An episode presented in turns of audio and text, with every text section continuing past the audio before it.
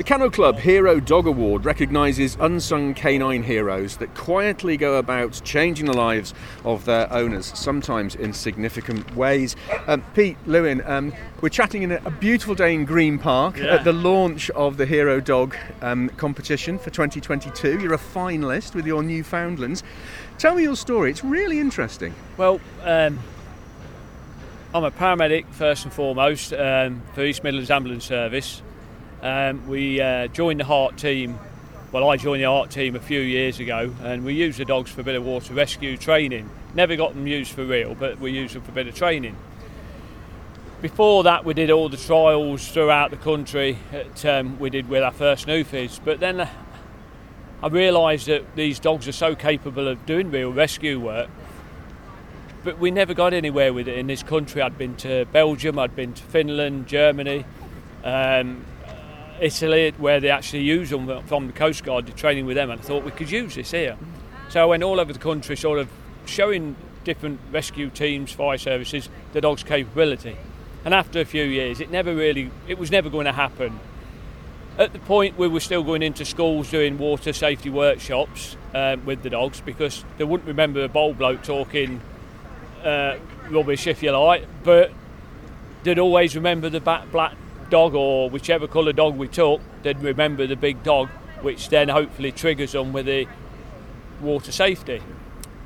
After a while, we decided we needed to do something else. We looked at the 911 pat dogs and we thought about doing the pat dogs, but and no disrespect because all the pat dogs in the world are fantastic, but I wanted a bit more with these brilliant, brilliant swimmers than just doing pat dog we do do some stuff. We go to schools and do health and well-being things um, and talks and that. But the the end game was always to get the dogs swimming. So we looked at. Um, I was chatting to one of the girls, and she was telling me a couple of years beforehand she had a real bad time and she was going to take an overdose on the day she's supposed to come training with me. She'd promised and promised she'd come, and that sort of was swayed her from taking the overdose to come in. Getting in the water with the dogs because they don't judge, they're not there to, um, you know, criticise or anything. The dogs are just there to come and get you out of the water and take you back to shore. And she said that changed my life. That simple thing of the dog swimming out in open water to take her back to shore changed her life. Wow. And she's never thought about and she's part of the team. And so I've been told, and I know there's three people other than two other people than her that are still here today because of the work that we do with the dogs.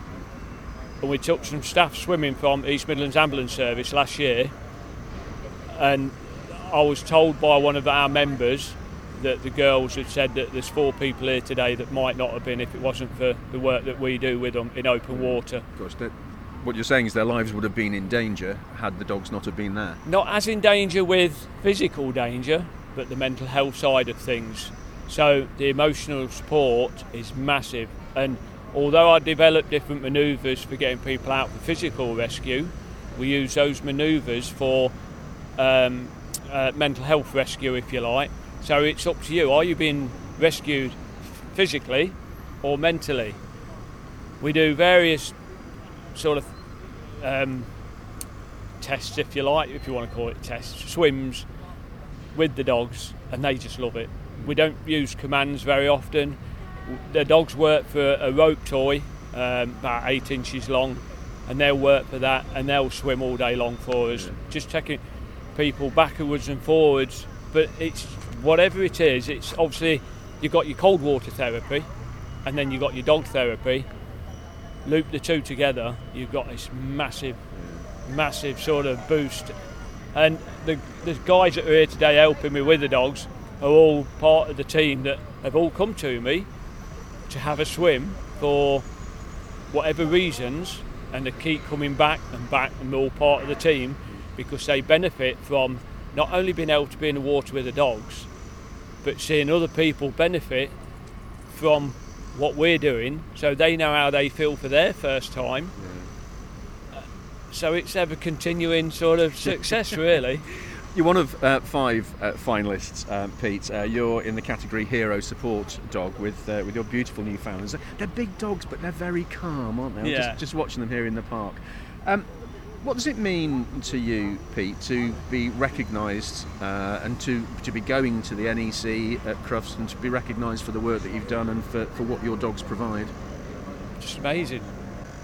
I've worked sort of not really conscious of the fact that I do a lot of work, but obviously I am conscious of it. But I'm trying to tell people how I, I just get on with things. And I've had so many chocolate promises in the past, and I've had so many kickbacks from various people promising this, promising that, that have never come to fruition. So when people promise me things now, I don't go, oh yeah, let's do this, we're going to do that, we're going to do this, until it actually happens.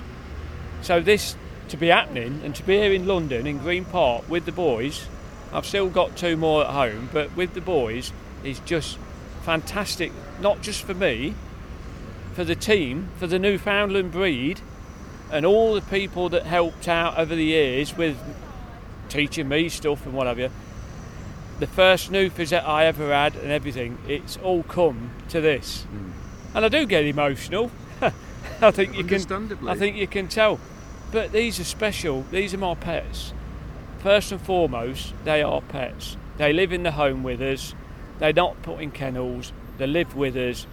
Anybody comes round who can come and see the dogs. If they've got any issues, they can come and see the dogs at home. If they want to swim, we'll take them swimming. We've got to swim in a couple of weeks' time, just before Crufts actually.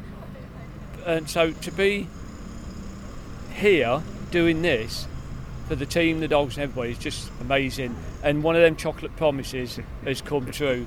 So I've got the I've got the filling out the cake sort of thing.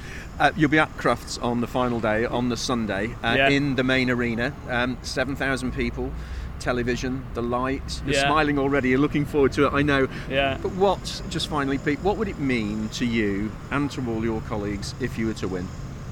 It'd just be brilliant. All the work, unseen work, and all the good that these dogs do for people with disabilities, ex-veterans, you know, military veterans, staff at work, emergency service staff that come along, and anybody really. It's just a massive boost for us, and I just can't tell you. I, I'm just so emotional about the whole thing.